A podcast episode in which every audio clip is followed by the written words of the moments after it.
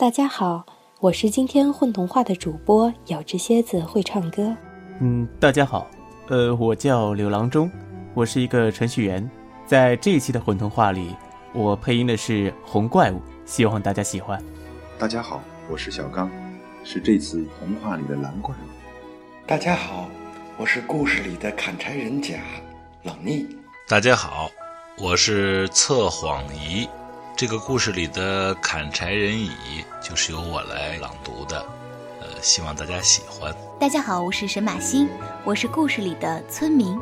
日本儿童文学作家邦田广介的作品总是可以传递给读者最细致的温暖。今天这则故事里，蓝怪物最单纯简单的想法，让我们和红怪物一样。感受到了世界上最珍贵的，也是最不可缺少的东西——友情。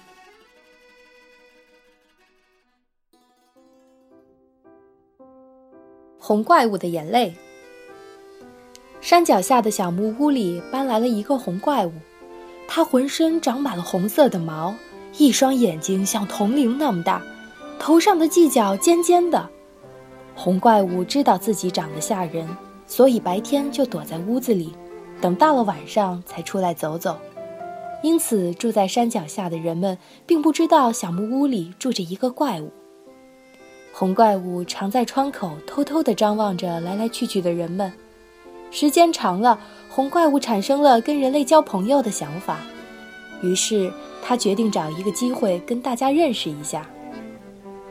有一天清晨，红怪物走出屋子。坐在院子里喝茶，这时候，一个年轻的樵夫从这儿经过。红怪物站起身，想跟樵夫打声招呼，可是樵夫一看见他的怪模样，惨叫了一声后，倒在地上晕了过去。红怪物像做了错事的孩子，赶紧逃进了屋子。他从窗口偷偷地张望着躺在地上的樵夫，直到有另外一个人把樵夫叫醒，他才放下心来。第二天，小木屋里住着红怪物的事传遍了山脚下的村庄，许多人上山都选择了另外一条路，经过小木屋的人渐渐少了起来。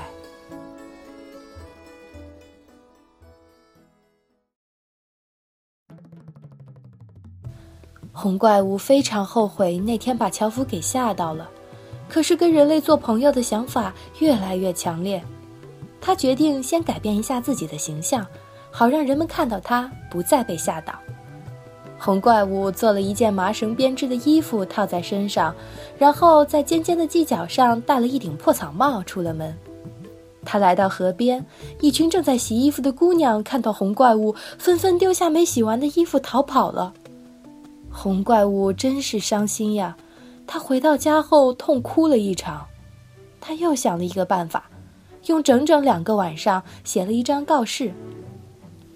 我是一个好心善良的红怪物，我非常愿意跟人交朋友，欢迎你们来我家做客，我会用好茶好点心招待你们的。红怪物的这张告示很神奇，就是不识字的人也能看懂上面写的是什么。告示被红怪物贴在一块木牌上，路过的人一抬头就会看见。只是现在经过红怪物家的这条路，已经很少有人来了。直到第五天，才来了一个砍柴的中年男人。在经过红怪物家的时候，砍柴人不由得加快了脚步。当他看见牌子上的告示时，便好奇地停了下来。这真是一件怪事情。红怪物想跟人类做朋友。这时，又来了一个砍柴的男人。他也停住脚步，读着告示上的字：“我是一个好心善良的红怪物，我非常愿意跟人交朋友，欢迎你们来我家做客，我会用好茶好点心招待你们的。”看到红怪物这么有诚意，两个砍柴人决定去看看，但是他们俩一直徘徊在红怪物家的门口，不敢进去。到底是怪物呢？他会不会把我们骗进去，然后把我们吃了？有点吓人，我看我们还是快点离开吧。两个人的说话声传到了躲在窗户底下的红怪物的耳中，他本来火热的心顿时冷了下来。嗯，我是真心想跟人类交朋友，我不会吃了你们的。红怪物从窗户里探出头，着急的说道：“哎呀，吓死我了！”两个砍柴人看到红怪物狰狞的脸，听到红怪物像打雷一样的声音，都吓坏了。他们抱着头喊着救命，像箭一样逃走了。唉，红怪物拿起牌子，越想越生气。写这个牌子可花了他不少心思呢，结果又白费了。哐当一声，他把木牌狠狠地摔在了地上。刚巧这时，红怪物的好朋友蓝怪物来了。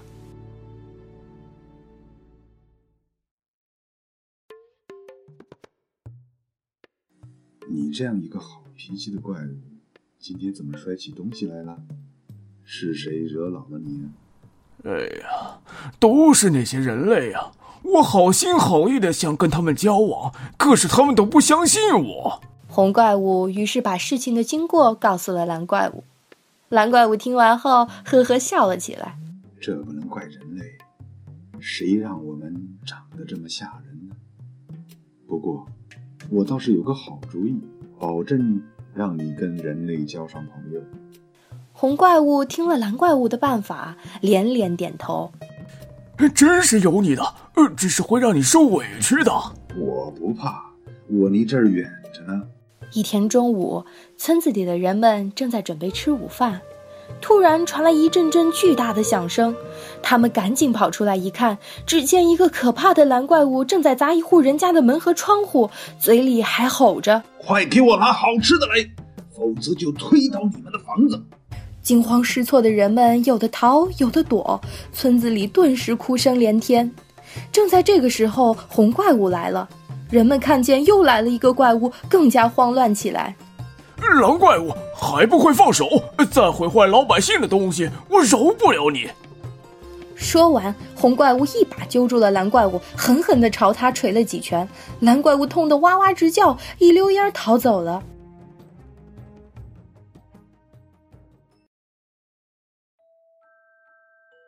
啊，谢谢你呀！你真是一个好心的红怪物。大家错怪你了，以为怪物都是坏东西呢。哎呦，真是对不起呀！村子里的人们不再害怕红怪物了，他们拿出好吃的来招待他。红怪物也热情地邀请村子里的人们去他屋子里做客，人们非常愿意，纷纷去了红怪物的家。嘿呀，你的家这么干净整洁，这可真是让人想不到呢。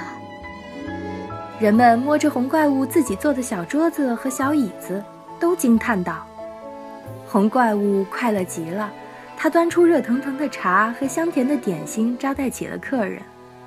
以后的每一天，都会有村子里的人到红怪物的小木屋来喝茶聊天，红怪物再也不寂寞了。只是自从那次村里的闹剧发生后，他的好朋友蓝怪物已经好久没有来看望他了。”红怪物特别特别思念他。一天，红怪物翻山越岭跑去蓝怪物家探望好朋友，结果蓝怪物不在家。他推门进去，看见桌子上放着一张纸条：“亲爱的红怪物，我现在出去旅行了，原谅我不能来看望你。我是这样认为的：如果我和你走得很近，村里的人们会起疑心。”我不想让他们疏远你，祝你快乐。红怪物看完纸条，趴在桌子上哭了起来，他的眼泪一滴一滴的流下来，把纸条都浸湿了。